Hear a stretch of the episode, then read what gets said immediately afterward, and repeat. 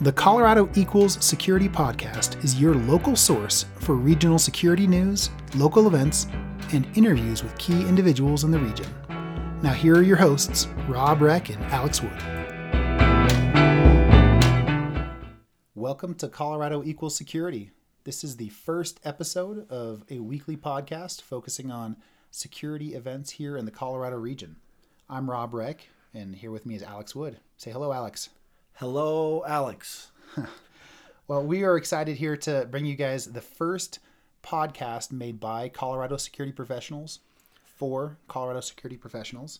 And this is really uh, the first aspect of what we hope to be a larger vision, uh, where we're really seeking to make the Colorado security community more aware of itself and uh, really just better known for what we do here. I mean, I, our community here is so great. Um, not only do we want to make sure that, that people in the area know uh, what's going on, but also make sure that folks uh, that are not here know how great the uh, the security community is here, and, and hopefully attract more folks to that. Yeah, so Colorado Equals Security is, is more than just a podcast. It's a vision for how we want to see Colorado become the premier location for cybersecurity talent and jobs uh, throughout the world. Yeah, and I mean there are already a number of great companies here um, and obviously lots of great people. Um, but again, I think that uh, as we stated earlier, it's just about getting the word out about that, making sure that uh, that, that folks in the community are, are aware of all the different events, um, you know, all the different happenings, as well as the great people that are that are operating in our community. Community. So the first aspect of Colorado Equals Security is this podcast, where we're really going to get the, the word out about what we do here, uh, and really try and group in, uh, loop in the other organizations in town. So you know, in addition to um, to our organization, there's also you know ISSA, ISACA, OWASP, um, CSA, the Cloud Security Alliance, uh, CTA, Colorado Technology Association, uh, Colorado Cyber, InfraGard, CitySec, all these organizations that we want to make sure um, are included here. We are able to, to get their their feedback and, and understand what they're working on and bring to you guys kind of the best of the best of what's going on here in the in the area. Yeah, and uh, to that point, you know, we just went through a list of a number of the different groups that are here. Uh, that doesn't mean those are all the groups. Uh, we're we're not trying to be exclusionary to anybody. If uh, if we didn't mention your group and you know you want us to to get on, to get on our radar and, and have us talk about events that you're doing, um, you know, definitely feel free to reach out to us. Uh, you can go to our website at uh, colorado-security.com or send email to info at colorado-security.com. Um, I think that's probably the easiest way to get a hold of us. And, uh, you know, th- this podcast um, will also be on our, our SoundCloud page. You can find the link to that on the, the website as well. So, the format of the podcast uh, going forward, this week's a little different since we wanted to give you guys a, an introduction to what we're doing. The format going forward is going to be a short introduction and newscast for you know 10 to 15 minutes where we talk about news and local current events um, who's changed jobs recently any mergers acquisitions what's going on in the colorado security community. Um, then we'll go through a calendar of events stuff that's coming up and we're kind of scouring the web looking at all those organizations we just talked about to, to find trainings and events that they're doing so we can bring those guys to, to you here. Um, and then you know after that introduction the newscast we'll do a feature interview and in the future interview, we're going to sit down with um, one of the great characters we have in, in Colorado security and, and, do a 45 to uh, an hour long interview um, where we get to know them, know what they're doing, and hopefully get some advice that you guys can use to make your own careers better. Yeah, and, and these people could be, um, you know, CEOs of a, of a startup. They could be, you know, folks that are, are heading a, a, a nonprofit educational organization. They could be, um, you know, CISOs in the area. You know, anyone that, that's doing something exciting in the security community here. So again, if you if you're somebody that you know you're doing something exciting and you want to tell people about it, uh, get a hold of us and we'd be happy to get you on the interview list. Yeah, we we actually have uh, just a fantastic list of folks that we're we've already started to meet with and, and we're going to be meeting with to bring you guys insight into what they do. Or reach out to us and let us know who you'd like us to talk to. Fantastic, best list ever. It is the best list ever. Uh, everyone says it's fantastic. So for this first episode, like I said, we're going to kind of break from the format. Um, we wanted to give you guys some insight into who we are. So over the next, hopefully, you know, many years, Alex and I are going to uh, sit down and, and, talk to you guys a lot about security, talk to other folks in the community. But we wanted to give you some insight into who we are and uh, where we're coming from and our individual perspectives. So we're going to talk to each other today. Exactly.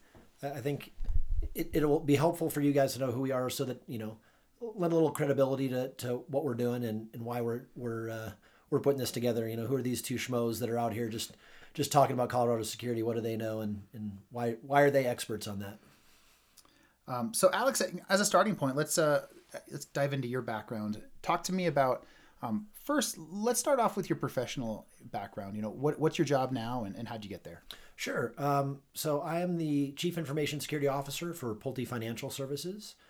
Uh, I've been there for uh, nearly a year. Uh, prior to that, um, I have run security programs or, or been a part of security programs at uh, healthcare organizations, um, energy companies, and then uh, early on in my career, um, I worked for a long time at IBM uh, doing, uh, for the most part, uh, managed security services. So that, that's kind of really where I got my start in, in information security. So, in your current role, where, where you're the CISO for Pulte Financial, talk to us about uh, what's the scope of your responsibilities there and, and what are you working on? Sure. Um, so, I manage uh, all of the information security, um, IT compliance, and, and risk management uh, for our organization. Um, so I have a, a, team that reports to me that, that helps me with those responsibilities. Um, so we we make sure that all of the the information that we hold from our customers is safe. Um, you know, we, we kind of run the gamut. We do you know security operations and monitoring. Um, you know, we do network security. Uh, we do the, the risk management and risk assessments. Um, you know, we also manage the, the, the various different IT compliance regimes that uh, that we have to comply with. And for those who may not know Pulte, can you give just background on the company sure. itself? Sure. So um, uh, we are part of a, a larger company, Pulte Group, and that really consists of, of two main pieces. So Pulte Homes. So we're the third largest home builder in the in the country. Um, we build homes all over the United States. Um, and then Pulte Financial Services. Uh, on our side, we do mortgage, title, and insurance um, for the folks that are buying our houses. That's great. Um, so, you know, what kind of what are the biggest priorities for you in 2017 and going forward? You know, um, I think we are we are at a good point, and and we have a lot of um, strong controls in place. Uh, I think for us, it's really taking what we have and and taking our maturity to the next level. So, um, you know, we have a, a, a good security monitoring program in place, and it's just taking that, making sure that we've got full coverage of, of all of uh, our network, all of the events that are happening. Um, you know, fine tuning that. Um, you know, we've got a um, a good vulnerability management program in place, and again, uh, just sort of fine tuning that. So I think this year for us is is really a year of, of maturity and, and just getting better at all the stuff that we already do. That's great. So yeah, I guess we can um, we can shift to you, Robb. Um, so if you want to just uh, tell our listeners uh, who you are, uh, what you do, and and what your history has been. Sure. So currently, I am the Chief Information Security Officer for Ping Identity. Ping is is one of the the, the four big uh, security companies here in Colorado. Um, you know, there's there's Ping, there's Optiv, Webroot, and LogRhythm, kind of the, the big four, and then we've got um, a, a, lot of other great companies who are who are up and coming, and hopefully join us in that in those ranks soon. Uh, I've been at Ping for uh, a little bit over a year, uh, and was extremely excited to get the opportunity to go there. I have been, um, and we'll talk about this a little bit later. I've been really engaged in the Colorado security community for for a number of years and having the opportunity to, to lead the security program for a security company here in Colorado that's um, really trying to uh, to make Colorado one of the, the best places for security. Uh, it, it's just been an exciting thing for me. Um, there at, at Ping, I, I, have the opportunity, kind of similar to you. I run um, information security. Um, we probably the biggest difference is, you know, as a company that makes software, um, uh, the most important thing I do is product security. So making sure that the products that we create and and Ping makes identity and access management software and services, uh, managed services, making sure that those products are secured uh, through the SDLC and then secured as they run in the managed service environment are the, the most important things I do. Um, next to that, you know, making sure our internal corporate systems are secure. Uh, and then really enabling our business to be successful uh, in the sales process. So if you're, you know, for those of you listening who who buy vendor products, uh, you probably have a third party management, third party risk uh, program, and and I get I'm the recipient of all of those questionnaires, right? All of the people who want to do dil- due diligence on their vendors. Um, that comes to, to my team and I, um, and have the opportunity to to get better at providing assurance of our program so we can enable the company to be successful. Uh, so that's really compliance programs. We do a SOC 2. We're working on ISO certification uh, and, you know, kind of looking at, at, at, what makes sense going forward in the future as well.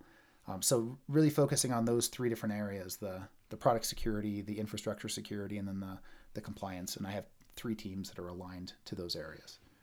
Uh, one of the one of the things I really love about Ping and, and what got me going over there is um, you know we've we've been for I don't know a decade plus. Uh, we've kind of acknowledged as a community that perimeter-based security doesn't work very well, and uh, and and there's just been this question of okay, we all know that the old paradigm of perimeter-based security doesn't work because people can defeat the perimeter, but we haven't done a great job of um, of figuring out what takes the place of that paradigm, and and and I've been very excited at Ping to start to get some visibility into the paradigm that uh, probably takes the place of it, which is, uh, you know, at the highest level, zero trust networking. So if you've any read any of the Forrester research on zero trust networking, uh, the general idea is make sure that whatever network you're plugged into doesn't give any extra rights um, beyond what. Um, basically, being whatever network you're plugged into doesn't matter.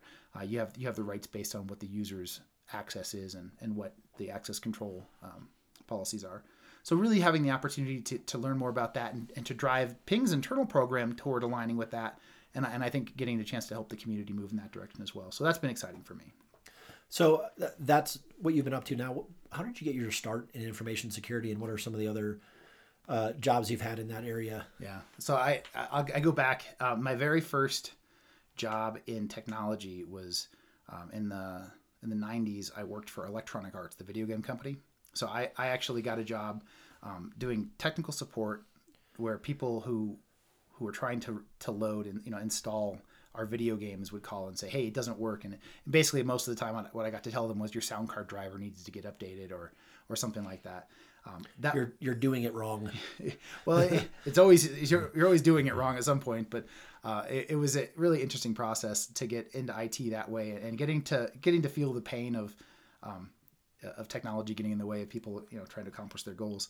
Uh, anyway, I started off doing technical support, and I, and I went up the uh, moved over to, to IT doing desktop support and help desk, um, and it kind of went up from there into to network administration, system administration. And the in the 2006 timeframe, I had the opportunity to go to a, a really small MS uh, managed service provider um, here in Denver that that that did a, uh, uh, talent um, it's basically a mentoring company. And what we did was hosted data for really large organizations. So I was working with, um, you know, Fortune 50 type companies, hosting their internal data to help them build mentoring programs. And even though, you know, it was 10, 10 plus years ago, um, they still had an awful lot of requirements around security. And, and that, that was where I got my trial by fire going from, you know, previously I'd had lots of exposure to technology, but not really a programmatic approach to security. Um, and as I was at that MSP, I got to to learn what it meant to have assurance and what it meant to have repeatable controls and documentation. And um, and at that company, I was a manager of information security and, and IT, um, and, and, got got to really build a program, a, a, program with you know at a small company that didn't have a lot of resources, um, but that met the needs of those large organizations. And that was that was quite fun. Shortly thereafter, I, I moved. Uh, I was there for about four years, um, and then I moved into the financial services area, and I and I've worked for uh, a, a, few different companies in financial services, helping to build uh, at, at, each of those organizations build a security program that's um, maintainable and provable and really measured and and able to report on the effectiveness of it. Um, so I did I did that for um, about six seven years before I had the opportunity to move over to Ping. Um, so most of my background has been either in software or financial services. Um, with you know now at Ping obviously as an organization that sells to um, global companies, I get to to try and meet the compliance requirements of um, of all the different industries. So uh, it seems that you know, with Ping being a security company, that it in it is a bit different than the other places that you've been. what do you see as uh, are, are there any big differences between running a security program for a security company versus running a security program for a, a financial services company or a you know any of the other organizations that you've been with? Yeah it's been dramatically different for me and it's been wonderful in in in a lot of ways. It also is, is quite challenging. So the great part is uh, at a, at ping security is, is quite strategic. And and the idea of us um, you know suffering a major breach or losing the uh, losing the confidence of our customers is a potentially company-ending event. Um, so it's it's quite important at the very highest levels of the organization. Um, the the challenge there is you know we're a technology company that wants to move very quickly. So how do we how do I enable us to move quickly while also mitigating against the risk of uh, you know potentially company ending events? Um, so that's that's been one of the really fun challenges for me. And I'll tell you the kind of the, the secret of, of how we do it is is really for the first time in my life, really being able to embed security very early on in the process. So we have engineers in our uh, security engineers who are actually mapped into the development teams, and they are at the planning meetings, they're at the requirements meetings, and we're really getting security involved from the very earliest phases of the SDLC, um, not as a not as a gateway later on in the process. Um, and, general, and we also have a, a cross-functional um, steering committee for security to make sure we're aware of where the organization is going, have a seat at the table in the executive meetings to understand, you know, company roadmap and what we're doing. Um, really getting embedded early in the process has been the, the biggest key. But you know, there's there's absolutely you know there's no magic formula here. There's there's a challenge for sure between how do you make sure you can be quick and nimble, and how do you make sure that you're protecting data appropriately. And and I see that tension more more than ever at a at a security company, and I'm just I'm just excited that Ping has been willing to invest and really willing to make security a very high priority for us. Okay, um, switch back to me. We yeah. can talk about.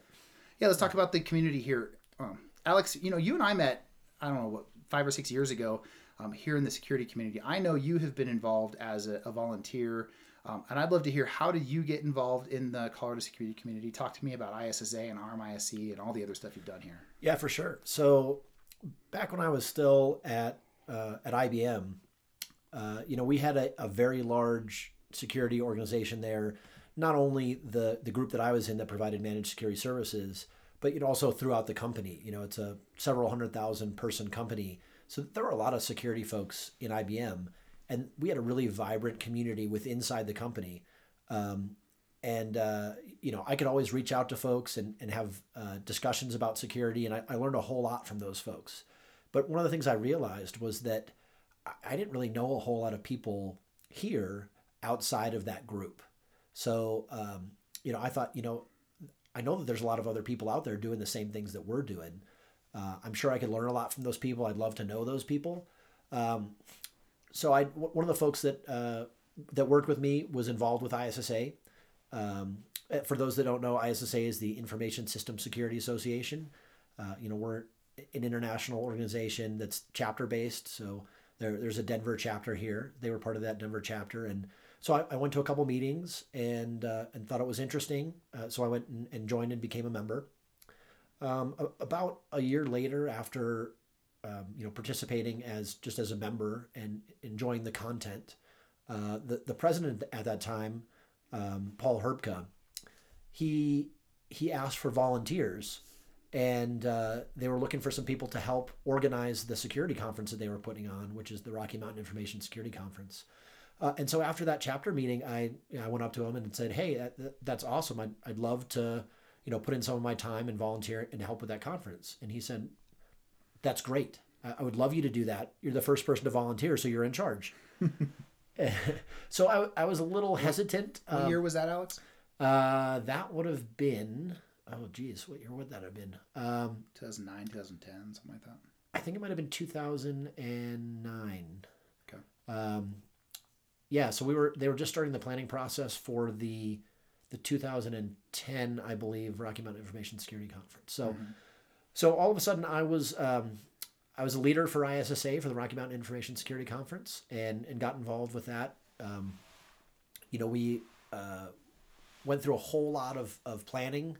Um, it was an interesting time because it was a, a sort of a time of transition. Um, you know, th- there are some folks um, that that help with the conference that are are um, conference planning professionals, and we were we were switching um, from one group to another. Um, so it was bringing on new people. Uh, the previous year, there had been um, some organizational problems, so the conference um, lost a little bit of money.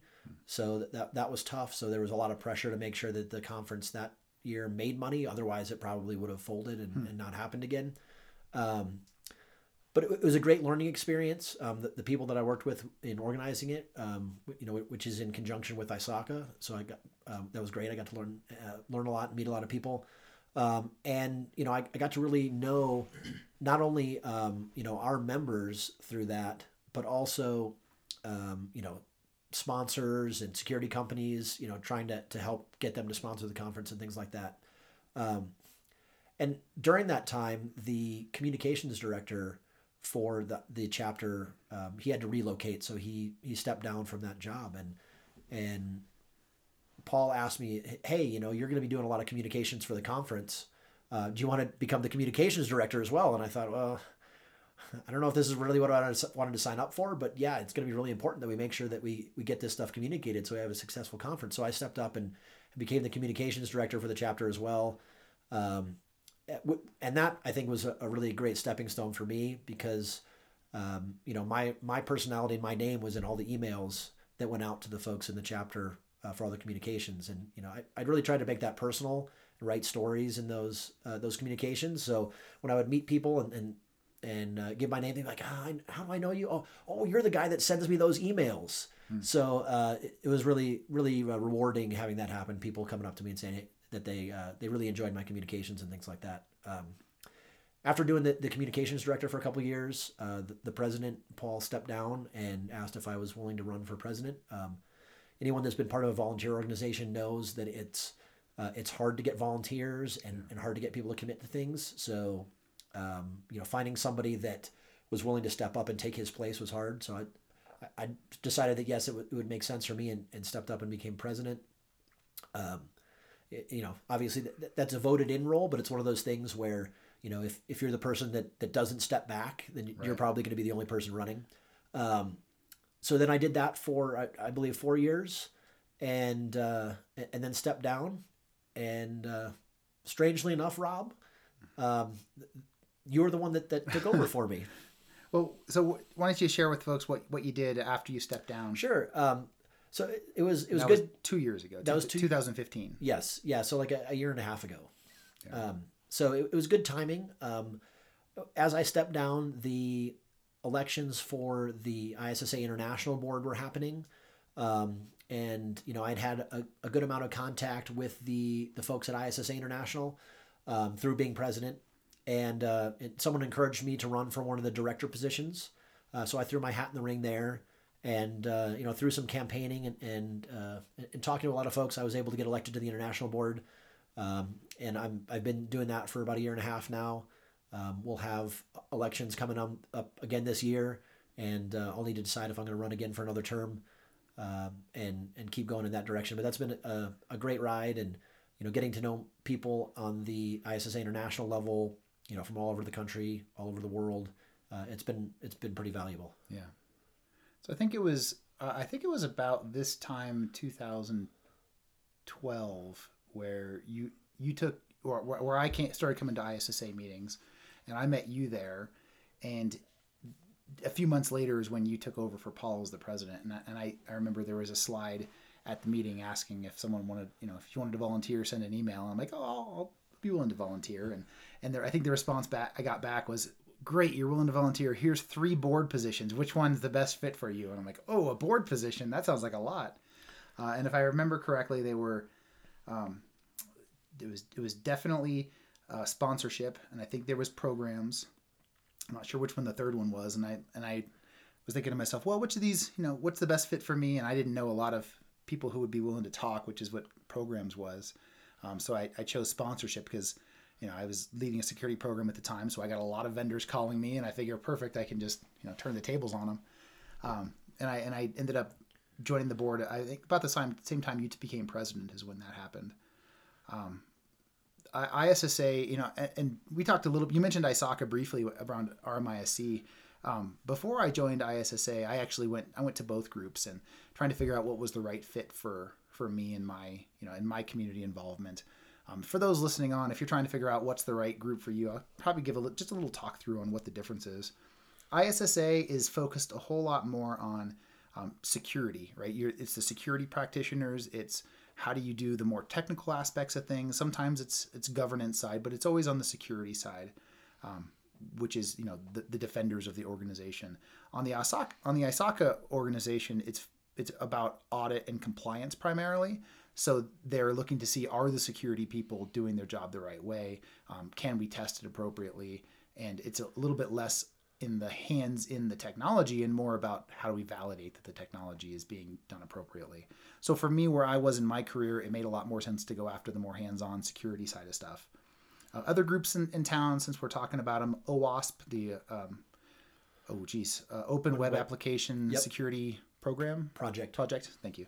Uh, OWASP is uh, is a also another chapter driven organization, and Denver has a chapter. They meet every other month at the usually at Chinook Tavern in the Tech Center area. Uh, I think they moved to uh, to Dave and Buster's oh, recently. They? Oh, thank you. Um, so OWASP is you know primarily focused more on web application security, right? And it's it's application security and, and pen testing uh, in in the highly technical uh, program side of things. I think they sometimes branch over into other security as well, but you know, as a focus, I'd say that they're more on the the web application side. Um, so uh, you know, as you're as you're looking at what organization makes sense for you to get involved with, just think about you know, do, do you align with their mission and um, and and really are they going to you know are you going to be able to help them move forward? Cloud Security Alliance focus obviously much more on on on the cloud and you know kind of that next generation of, of cloud infrastructure. Um, and, and that that group um, they have a meetup that you can go get involved with there, uh, and we'll hopefully have more meeting more information for you on them coming up as well. Um, so anyway, uh, back to to you know my kind of, kind of coming behind you there.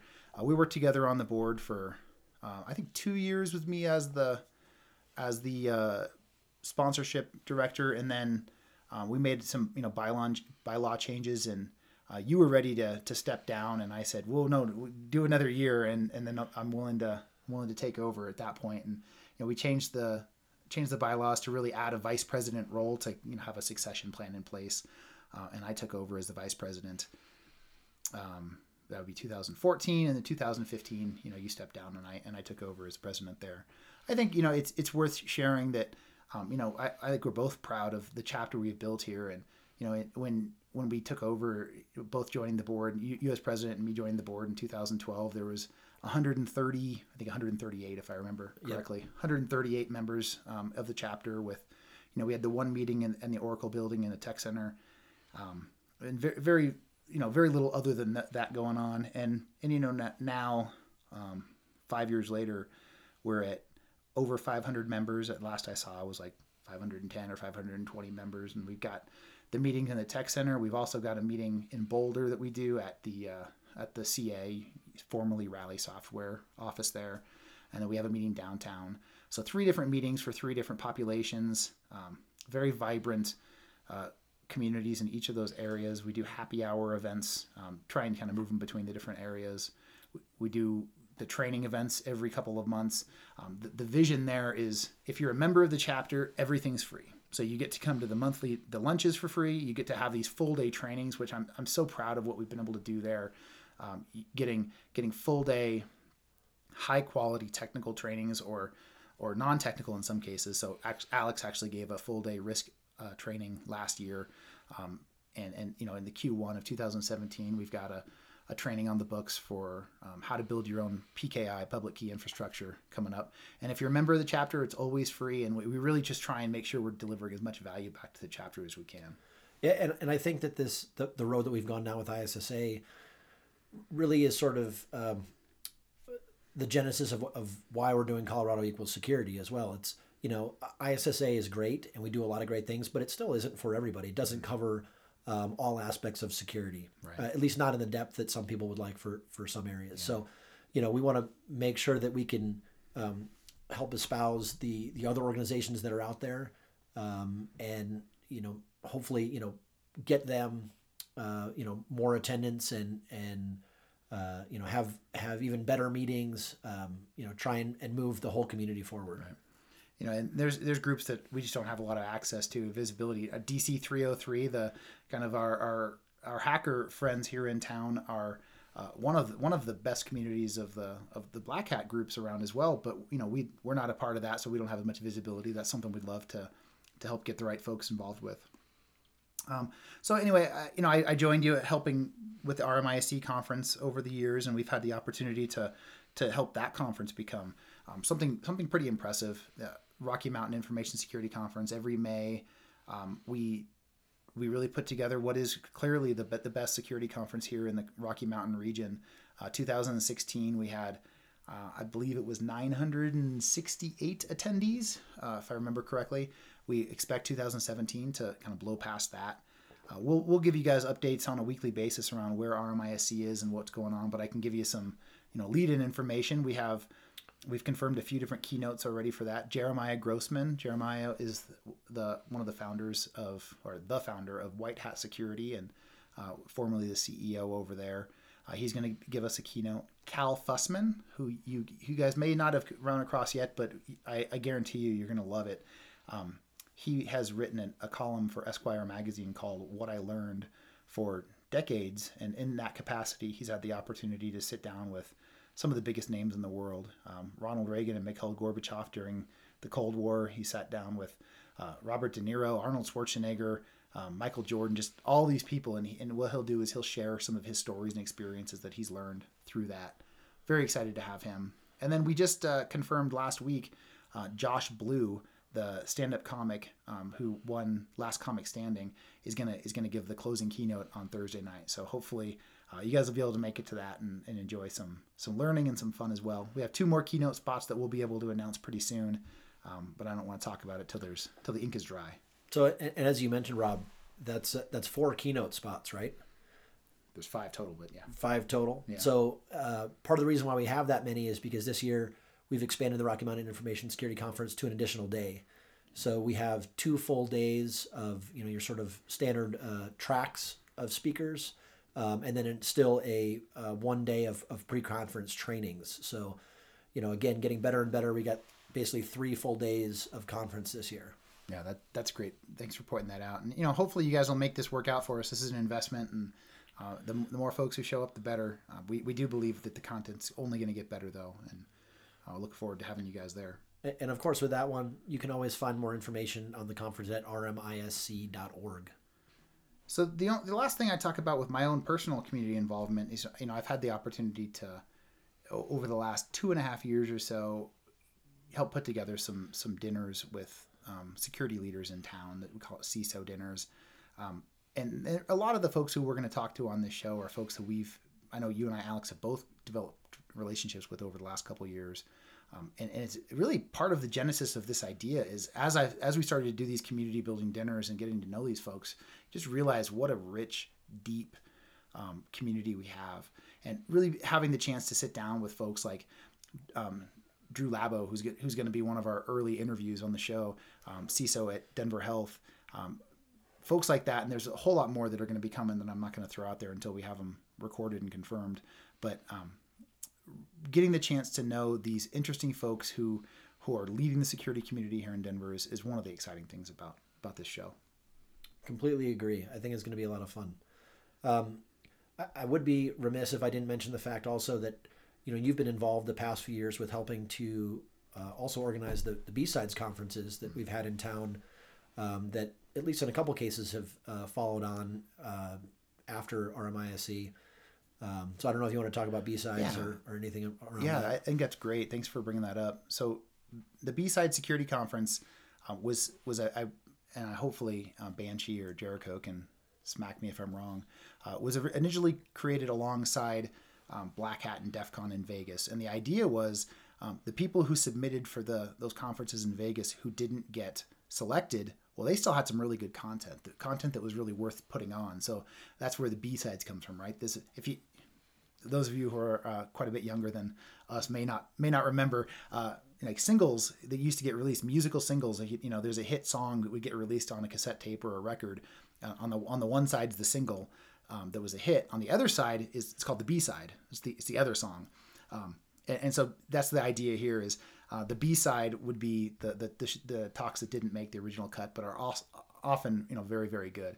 So that was a, a, a, movement that was started. I think Jack Daniel was one of the original founders as well. Um, but Jericho and Banshee, who are local security personalities, could, could probably provide some insight there. Um, anyway, Denver, we started one, gosh, uh, 2010, 2011, something like that. Um, and I got I got to go to it, and I liked it. I liked it so much. I was like, well, hey, let's do it again. I think it was 2010, and uh, and I started emailing uh, Jobo, uh, Joe who who runs Alchemy Security in town. He had hosted it back then. like, hey, let's do it. And you know, no one no one really wanted to put the effort in in 2011, and then 2012 we're like, hey, no, we really need to do it. Let's get one going. Um, so I so you know they needed some help, and I ended up volunteering to get that moving. Um, and for a couple of years, I was I was involved. We moved that next to RMISC the day after it, so that um, so that you know folks who happened to be flying into town could stick around and do both. Uh, in 2016, I was not a part of the part of the group at that point. Uh, Jacob Torrey actually um, helped organize that organization or that conference. Um, but that's been a great, vibrant community. You know, you'll get 200, 250 people just to show up for this, you know, for this awesome, fun sharing opportunity where, you know, there's there's always beer starting first thing in the morning. Uh, there's a lockpick village if you want to learn how to pick locks. That's your opportunity to do it. There'll be a capture the flag program if you want to um, to test your hacking skills against others there. Uh, and then of course there's interesting tracks um, that get more into the offensive or pen test side of things instead of the defensive side, which is what we focus more on at RMISC. Anyway, big supporter of that. This year they're having it um, the 12th and 13th, which is the Friday Saturday after RMISC in May. So if you you know if you're already going to be around in, in, in, town and you want to go to both, uh, highly encourage it. Great. All right. So I think we've kind of you know gone through why is it that we're doing this podcast? What can people expect going forward? You know, what's your background um, professionally and, of course, in the community? And we talked about my background uh, as well. Anything else we want to cover here today? I don't think so. I think um, just to let everybody know to, to be on the lookout for for podcasts coming out soon. Um, you know, as I mentioned, we have a uh, SoundCloud page where we're going to be hosting these. Uh, Colorado Equals Security uh, in, in SoundCloud, and uh, you can always find all the information about what we're doing and, and news and everything else at uh, colorado-security.com. All right, and, and go ahead and stay on here after the break. We'll come back and we'll give you the news of the week uh, and what current events are coming up. Thanks, Alex. Thank you, Rob. Welcome to Colorado Equal Security Podcast. This is our first effort at a newscast here for the week of February 6th. Um, it is Super Bowl Sunday right now, and, and I'm here with Alex Wood. Alex, did you have a chance to watch the game? Hey, Rob. Uh, I did watch the game. You know, it, uh, it didn't turn out as I was hoping. I was uh, I was rooting for the Falcons, but uh, but that's the way it goes sometimes. Well, congratulations to the Patriots and the Patriots fans.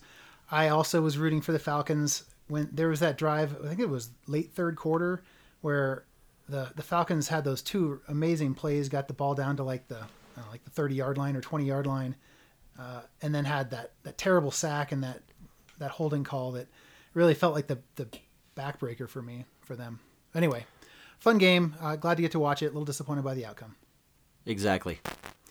Well, we have a lot of news to go through today, so let's get started. Uh, generally, as we do the newscast, we're only going to have one week's worth of news to to share we we did go back through the last several months and pulled out the biggest stories we'd seen, and um, we wanted to go through all those with you guys today. So we're going to go a little quicker today than usual uh, through the through the individual stories. Top of the list, uh, Optiv. If you guys are not familiar with Optiv, uh, this is a good chance to get to learn who they are. Optiv was created about oh, about a year and a half ago in combination uh, between Accuvant and Fishnet. When when those two companies merged, they created the new company Optiv, and they are the world's largest security uh, services and reseller. Uh, and, and, fortunately for us, they're headquartered here in Denver. That's always a good. Alex, thing. you want to talk about the stories about Optiv?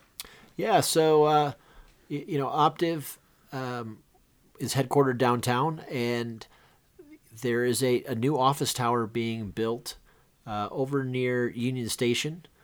It's at uh, 1144 15th, 15th Street. And uh, Optiv has already uh, leased out more than 200,000 square feet of that new office tower. So that's pretty cool.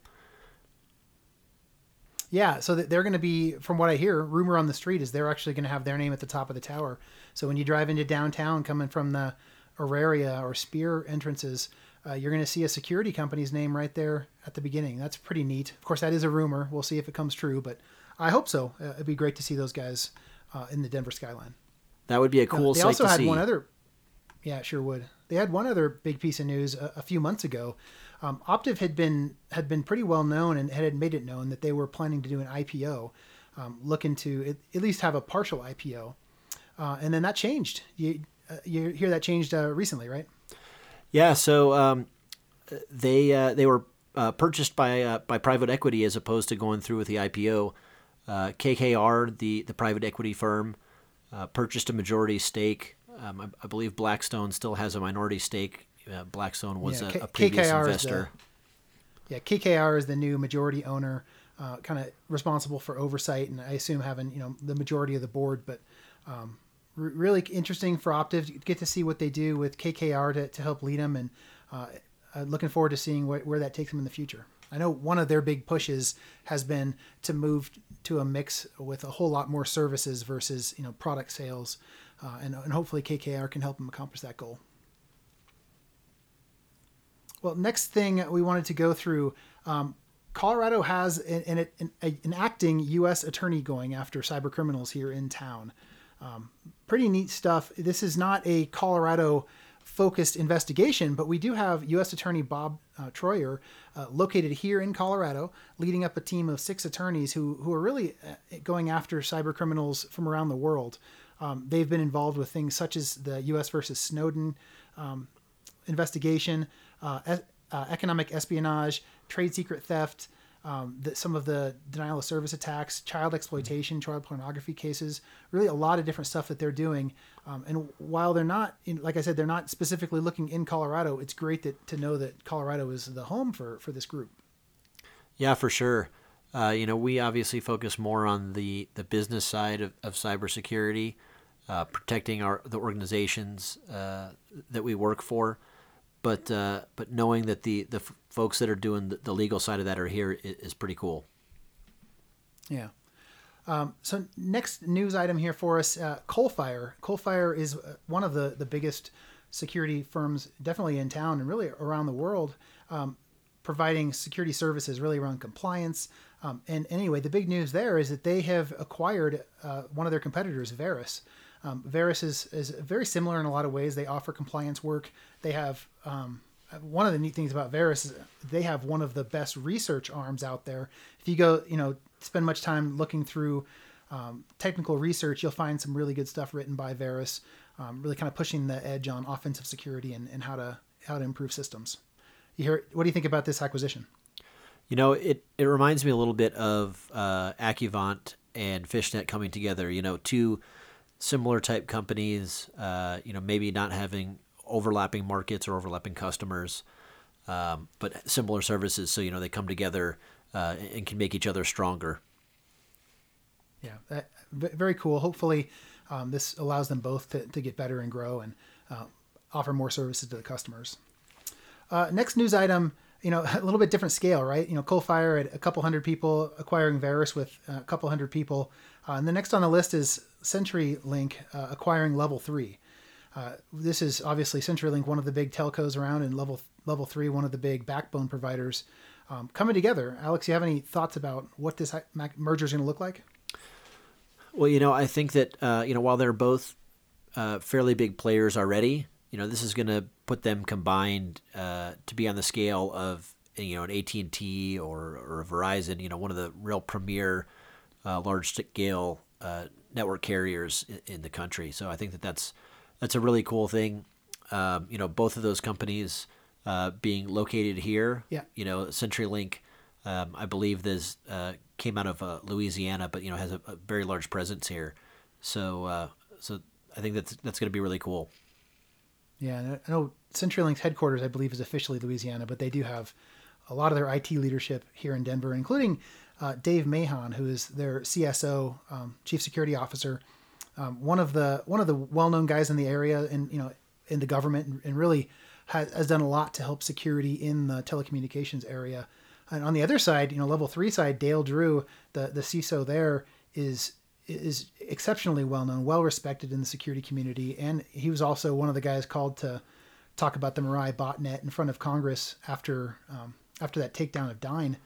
Um, it's going to be interesting to see how this plays out from the community perspective. I'm a little disappointed to see, you know, there's it seems like there's a little risk that these two great security departments who add so much to the community um, may end up, you know, shrinking or, or, changing as a result of this merger. And I hope that there's some way we don't we, we can avoid that and, and get a lot of value to to the community through this.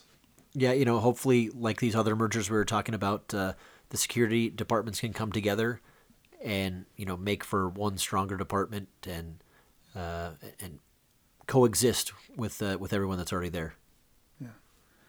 So as we talk about these local security companies, you know, we, we have in the Colorado region, uh, and this is one of the reasons we started the podcast, is we have a lot of talented uh, security entrepreneurs who started companies here from the big boys. We mentioned Optiv already. Then we have LogRhythm up in Boulder, who's you know one of the top SIEM providers in, in the world.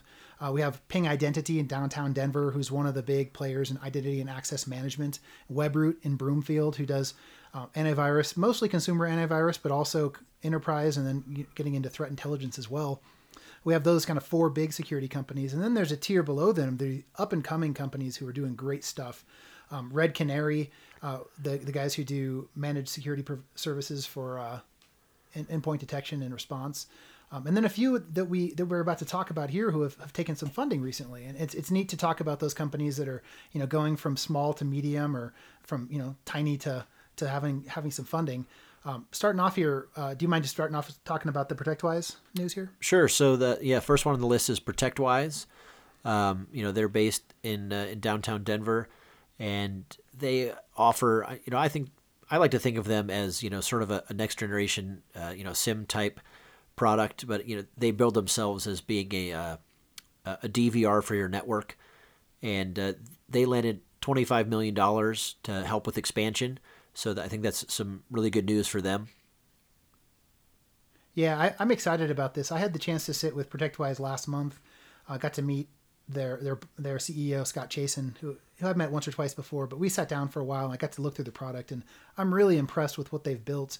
You know, any any security department that's looking to get improved visibility on the network, improved um, analytics about things that are happening on your network, this this is a play that you really should take a look at.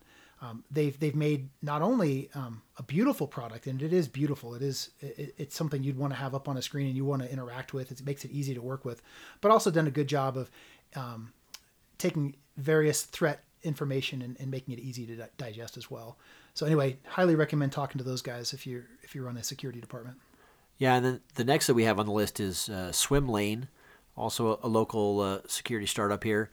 Uh, they raised uh, six million dollars. You know, Rob, I'm not really familiar with Swimlane. Uh, you know, what is it that, that they do? You know, I, I don't know them real well either. What I, I do know that they do incident response orchestration. Um, so helping you deal with incidents in the organization, um, there's some automation aspects to that. I don't know the product very well. I, I, guess this is kind of a, an invitation to the Swimlane folks to reach out, let us know what you guys do. We'd, we'd love to talk with you and understand what you guys are doing. Very cool to see the, the $6 million raised there. Hopefully that's what it takes for them to get the product development and marketing that they need to, to build a, a company that can grow and, and, be successful here in Colorado. Yeah, and the next one we have on the list is uh, SecureSet. They raised $4 million. Uh, SecureSet is uh, sort of twofold. First, their their primary mission is being, uh, you know, a, security training academy. You know, so they have these uh, six month, you know, I, I, don't want to call them boot camps, but you know, highly intensive uh, training sessions for folks to get really from uh, you know any point in in IT skills to being a, a you know a really top notch sort of entry level cybersecurity person. Um, as I said, they got four million dollars. I think they're going to use a lot of that for for expansion. They just opened a, a campus in Colorado Springs, and I believe that they're opening a location in Florida. And then uh, the, the second part of SecureSet is that they're starting an incubator for uh, other startups to help get the, get them off the ground. Yeah, I, am excited about really both parts of that. You know, the, the incubator obviously aligns really well with what we're trying to do here and getting the word out about what happens in security in the in the Colorado area. Uh, on the training side, you know, I've had the opportunity to sit down with a number of their graduates and, and and talk to them about opportunities for, for jobs. And in fact, I, I, had the chance to make an offer to one of the, the folks over there. Uh, really like what SecureSet is doing. I think that they're they're helping you know up level the security talent in the area. We're going to need more talent. We're going to need more folks getting into the area. So I, I respect what they're doing and um, look forward to seeing their successes going forward. All right. So next, uh, we have some companies that are uh, moving headquarters as opposed to taking more funding. The first on that list is root9B. Uh, they were a North Carolina based cybersecurity company, but they had a presence here in Colorado Springs, and they're actually going to be moving their headquarters there. Uh, it, it's an interesting company, one that I'm not uh, particularly familiar with, but they were ranked number one on the Cybersecurity 500. Yeah, I've only heard good things about them. I haven't had a chance to work with them professionally yet, um, but I do know a lot of folks who have and have said a lot of good things about them. Looks like they have a number of services and they also have some products. Um, so if you're interested in getting some assessment work done, consulting, um, they they can help with that. They also have some network hunting products um, and visualization uh, around identity access management. Anyway, good stuff. Recommend you guys take a look at them. Very cool to know that Colorado Springs is going to have uh, the number one on the uh, cybersecurity 500 list. Pretty good stuff. Uh, a second sure. company that's moving their headquarters um, is uh, from to Denver. Here is actually coming from Atlanta, so maybe the the Atlantic uh, southeast there is uh, is losing to our gain. Uh, eFolder, who is a uh, cloud storage provider, is going to be moving their headquarters here. they they they compete with the likes of Box and and um, Dropbox and those folks. Alex, are you familiar with them?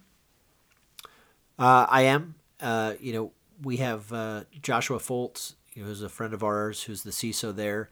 He is uh, already located here in Colorado, so I'm sure he'll be excited that the, the rest of the company is moving out here. Yeah, pretty cool stuff. Uh, next thing on, on our list was to talk a little bit about uh, Governor Hickenlooper's State of the State address. Uh, in January, he, he did his you know annual address, and I was really excited to hear this year. Um, he had several mentions about security and cybersecurity. Um, this this kind of for me came a little bit of a surprise, but a little bit of a vindication as well, right? That what we're doing has gone beyond a niche um, technical thing to, to being something that really needs to be considered uh, kind of across the board. Alex, did you have a chance to, to yeah, either I, look at those or read them? Yeah, you know, um, I think anytime you have elected officials talking about cybersecurity, uh, you know, especially here in Colorado, you know, it's a positive. Really does reinforce the fact that cybersecurity is becoming a, a greater and greater uh, issue, not just you know for uh, for us, but for for everyone. Yeah, uh, very cool stuff, and, and, I know he was you know he was a big part of of getting the funding and getting the um, the plan in place to create the the training facility down there in in the Springs, the uh, the National Cybersecurity Center, um, and I'm sure that that was part of what he was talking about, and really the government helping to be a part of solving the the skills shortage we have in security across the nation. Uh, sure. Anyway, Nick, so good stuff there. Next on the list is really to give an update about the Rocky Mountain Information Security Conference. Uh, RMISC is the the premier conference here in Colorado. It's been going on for uh, this is going to be the twelfth uh, the twelfth year of the conference. Very very cool stuff. We had about a thousand folks last year. We had 958, I think it was. We we expect to surpass the 1,000 attendee mark this year. Um, Alex, I know you've been the you've been the chair of the conference in the past, although not this year. But you know, I think six of the last seven years you, you have been. Um, how you know you want to say anything about the conference and kind of in general any big news for this year? Yeah, you know, uh, I, I, agree. I think probably the the greatest conference here in town. Um, you know, we've traditionally had you know a, a two day conference where we've had one day of uh, sort of a you know traditional hour long uh, speakers and then uh, you know a day prior to that with an optional uh, either full or half day training sessions. And this year we're increasing that to two days uh, for the full conference, and then still the the single pre conference uh, day before that. So I, I, think that that's really exciting to be able to move up to three days. Yeah, it's good stuff. We're gonna have you know twice as much track information, twice as many CPEs for those who attend the the, the conference itself. Um, couple couple announcements we have around the keynotes. Won't spend too much time on this as we want to move quickly. But uh, Jeremiah Grossman, really excited that Jeremiah is going to kick off the conference on the Tuesday evening. Jeremiah is the the founder and former CEO of White Hat Security. White Hat was one of the first companies to come along and do um, real time security dynamic analysis of, of running websites. He's recognized as one of the the international leaders, uh, thought leaders. You know, you owe me a drink um, for. Uh, uh, application security. Good stuff there. Uh, we on on the Wednesday morning we have Cal Fussman. Cal is the the journalist who did a column in Esquire magazine called "What I Learned," uh, where he just talked with uh, the who's who throughout the world for you know 25 years. Um, Mikhail Gorbachev, Ronald Reagan, Robert De Niro, Arnold Schwarzenegger, Tiger Woods, all kinds of big name folks have, have come through and, and talked to, to Cal. And he tells a lot of the interesting stories and really what he has learned doing that column o- over the last few decades. Uh, and he'll he'll be talking to us about security. And, and, I do recommend you guys take a listen to Cal, even if you don't make the conference. Take a listen to him. He's a he's a really good storyteller and an interesting guy. Uh, and then the last one we've announced is the closing keynote on the Thursday evening. We have Josh Blue. Um, Alex, you want, you know Josh? You want to give a little yeah. Uh, so for him? so he's not yeah he's not what you would think of as a typical speaker at a security conference. You know he's a comedian uh, based out of Boulder and you know a few years back he won Last Comic Standing. Um, you know, uh, really funny guy, and I, I think he's gonna uh, put on a good show for us. It's you know, it's not necessarily going to be uh, you know what you would think of as a, a security keynote, but uh, I think it's uh, going to be a great way to close out the conference. Yeah, I think when you get to the the closing keynote, there it'll be time to to grab a drink, sit down, and enjoy some laughs, and hopefully you know relax after a couple of long days. Um, so RMISC, it's going to be May 9th, 10th, and 11th. That the 9th, the Wednesday, the Tuesday is the uh, training, and then the, the full day tracks are the 10th and the 11th, the Wednesday and the Thursday. Uh, the CFP is closed. We'll be able to give you guys some info from this from the presentations as they get accepted. We'll we'll kind of let you guys know what the highlights are going to be. Uh, registration should be opening up in a couple weeks, and let you know when that's up as well. We'll definitely get you in before the the early bird expires. Uh, so look for look forward to more of that coming up. Next section here, we want to talk about any uh, job changes. We have a few folks who've changed jobs in the last few years, and we want to recognize them and give a congratulations, and let the community know what's what's happening there. First, Matt Schufeld. Matt was the CISO for Sports Authority for quite a while. I think he was at Sports Authority for about 12 years. Um, he left there middle of last year to take over as the the Business Information Security Officer, or a BISO, over at TriZetto, which is a wholly owned subsidiary of Cognizant. Um, at, at the time, TriZetto didn't believe in giving out CISO roles to folks in the business units, uh, but it didn't take long for them to recognize really what a stellar uh, professional Matt is, and and just I think it was October of last year he was promoted to a, the CISO for TriZetto. So big congratulations to Matt. I'm glad he he landed really well. Uh, I, I, know TriZetto got a great guy out of Matt. Yeah, congrats to Matt. Um, you know, of course, you know one of the reasons for him leaving Sports Authority was the the financial troubles that they were in, and of course, they ended up folding. You know, another person that uh, was there at Sports Authority but left and has uh, landed a good job is Merlin Namuth. He is now leading the security program for Red Robin, uh, obviously the uh, the ha- hamburger restaurant chain of hamburger restaurants that's based here in Colorado.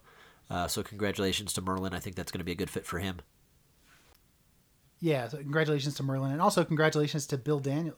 Bill was the uh, the uh, director of security at Red Robin before Merlin, and he moved over to MarkWest Energy. Yeah, and so uh, next on our list we have Nancy Phillips. Uh, I was co-worker of Nancy's at, at Kaiser Permanente. Um, so she is moving from there to be the CISO for DataVail. DataVail is a database management company. So uh, I think they're, they're really lucky to have Nancy. I think she's going to do a great job over there. Congrats to Nancy. Uh, next announcement here Christine Vanderpool. Uh, she was the CISO for Molson Coors for a long time. Uh, she has left. She's left Coors and she's moving over to Kaiser Permanente, where she is the new deputy CISO, reporting into uh, Jim Goddard over there. Yeah, congrats to Christine. Uh, I think that she's going to do really well over there. And uh, the final person we have on our list is Chris Martinez. Chris is the new CISO for Digital Globe. He was CISO for uh, for Aetna, one of the business units at at Aetna, and uh, just recently moved over there to Digital Globe. Yeah, so Chris was the CISO for their consumer uh, health uh, business unit, also known as iTriage. Big congratulations to Chris. I'm, I know Digital Globe is uh, one of the bigger, more important technical companies here in Denver that not, not a lot of folks have heard of. Uh, they do a lot with uh, satellite images for um, for both public and private sector, and they work with a lot of those three-letter agencies. So a lot of sensitive info that he will have the opportunity to secure. They're probably watching us right now. Probably are. It's, they're probably pretty bored. Well, let's go ahead and move over to the uh, upcoming events, um, the event calendar over the next month here. Um, first thing on the list is there's an InfraGard active shooter or workplace violence event uh, here in February. You have to be a member of InfraGard in order to get the, all the details on these events. Um, if, if you're not a member and you're interested in getting involved in this, go ahead and you know look up Denver InfraGard and get yourself signed up. There's a, a background check and a vetting process involved with that. Um, but it might be something that's interesting. That they do have a lot of information that um, it really helps you get uh, visibility into what's going on globally and nationwide. Uh, also, this week, um, ISSA has their February chapter meetings. Those are Tuesday and Wednesday. Tuesday the seventh, uh, downtown, or excuse me, in Boulder uh, for Tuesday lunch, and then Tuesday evening it'll be at downtown Denver, and Wednesday lunch will be in the Denver Tech Center. You can view, view all of the uh, meeting information at denver.issa.org. Um, this month, uh, they do have a gentleman from the Department of Homeland Security coming to talk about uh, what resources there are from the federal government to help private sector and, and folks outside of the government with security needs. Uh, highly recommend taking a look at that and uh, and try and make one of those meetings if you can. And then uh, next on the list we have the the February ISACA chapter event. Uh, that's on the 16th of February. So Brandon Williams from the the governor's office is going to be talking about two factor authentication uh, two factor, you know, very important technology. So I think that that should be a, a, good meeting. Yeah, that one's one I personally would really like to be at. I'd like to hear, you know, the the story of how did they how did two factor go for the state and what did they learn, what went well, what didn't go well. Very good stuff. Uh, see, the the 16th of February we have uh, the CTA, the Colorado Technology Association 101 course. This is uh, the 16th at noon downtown. Uh, anyone who is interested in learning more about what the Colorado Technology Association does and and get some visibility into what resources there are, this is a good chance for you to show up and uh, and get that information, ask your questions. Great. Yeah. The next one we have on the list is the Cloud Security Alliance, their February chapter meeting. Uh, originally, that was going to be the 13th of February, but it's been moved to the 20th, uh, I believe, to not be in conflict with the, the big RSA conference in San Francisco. Oh, that's, uh, that's a good Mohammed, Not a lot of folks are going to be around next week. Um, yeah, for sure. Uh, so Mohammed Malki is going to be uh, speaking at that. Uh, he is also with the uh, the state of Colorado. So uh, folks from the state getting out and, and doing a lot of speaking this month. Yeah, De- Debbie Blyth, the CISO for the state of Colorado, is a big supporter of the community, and I'm I'm hopeful we'll get her on the show to do an interview pretty soon. I I, I believe she'll be happy to to get involved here. Uh, the week the, that week we also have ISSA's uh, training. So I, the ISSA chapter here in Denver tries to put on full day trainings that are free for members. Uh, these are the kind of trainings that you'd normally pay a few hundred bucks for, getting in depth technical training or uh, hands on risk training. In this case, it's a uh, PKI training. How do you set up a public key infrastructure using free tools? So one of the members of the chapter has uh, has done this in his own organization. This is Crane Runton, who works for Distil Networks. Crane set up a PKI infrastructure internally, and he's going to come, you know, show us, walk the members of the chapter through how to do this. Um, so the the first instance of the training is going to be the 21st up in Boulder, and then the second one will be on the 23rd in the Tech Center. So go to whichever one's closer to you. However, space is limited. Um, sign up as soon as you can. I, as always, the Denver Tech Center ones are going to sell out. They're going to sell out earlier. So if you want to be in the Tech Center, go sign up to that one as soon as you can. Yeah, and then uh, next on the list, the uh, the 22nd and 23rd of February, the Colorado Springs ISSA chapter is having their uh, monthly meetings. So on the the 22nd, uh, they have their uh, their evening meeting, and then on the 23rd they have their lunch meeting. So you can yep, check for, out for more information. The, just take a look at the, the take a look at the website. We've got links to to get registered for all these events. Um, so that's that takes us through the end of February. There's a, a, few events that come out of February that we probably want to highlight. Um, the the 10th and 11th of March is the Rocky Mountain CCDC or the Rocky Mountain uh, Collegiate Cyber Defense Competition. Alex, you want to talk a little bit about what RMCCDC is? Yeah, for sure. So, uh, you know, this is a competition for uh, collegiate teams, um, cybersecurity professionals at, or not professionals, cybersecurity students. Um, their their charge is to uh, to get a uh, an infrastructure and, and protect it as part of the uh, the test. There, they, it, it's a pretty cool environment. Uh, not only is it technical, uh, but they also have to do communication. Uh, they get thrown a bunch of curveballs. Um, you know, there, there's a lot of volunteer support there. You know, they have a, a big group of folks that are, are trying to attack the uh, the different student groups, and you know, so that there's some really good folks there, making sure that the students are on their toes. I highly recommend getting involved if you can. This is one of the most effective, uh, valuable events I've seen in security. So really applaud the, the groups doing this. Uh, next on the list, b- big stuff coming up. The the 16th of March is going to be a big date. There's there's three different big things happening. Obviously, the, the, ISACA's monthly meeting is that day, but then we have a full day conference by OWASP called SnowFROC. SnowFROC is the Denver OWASP chapter's big annual meeting. If you are an application security person or you want to get involved with application security, this is the conference for you. Take a look, get a ticket, and show up and, and learn something. Yeah, then also in the evening on the 16th is uh, CTA's Sea Level at Mile High. This is one of their, their big annual events. It's a you know an executive level uh, mixer that they have. So if you're a CEO, CFO, CTO, CISO, uh, this is something that you're probably going to be interested in to, to take a look at. Yeah, good stuff. Uh, the, uh, the the last two things on the on the agenda in the next few months: um, Rocky Mountain Information Security Conference we talked about already. That's May 9th, 10th, and 11th. And then following that, we're going to once again have a Denver B-Sides Security Conference happening directly after. So the the 12th and 13th, B-Sides is taking place. Get involved. They always need volunteers. Always looking for speakers. Um, I, I love B-Sides. You know, you go to you go to the RMISC you go learn a lot, but there's a lot of folks wearing ties and it's it's a whole lot more corporate. You go to the the B sides conference and everyone's holding a beer starting at nine in the morning, uh, and, and you're really there to, to socialize and have fun and, and learn at the same time. Good stuff.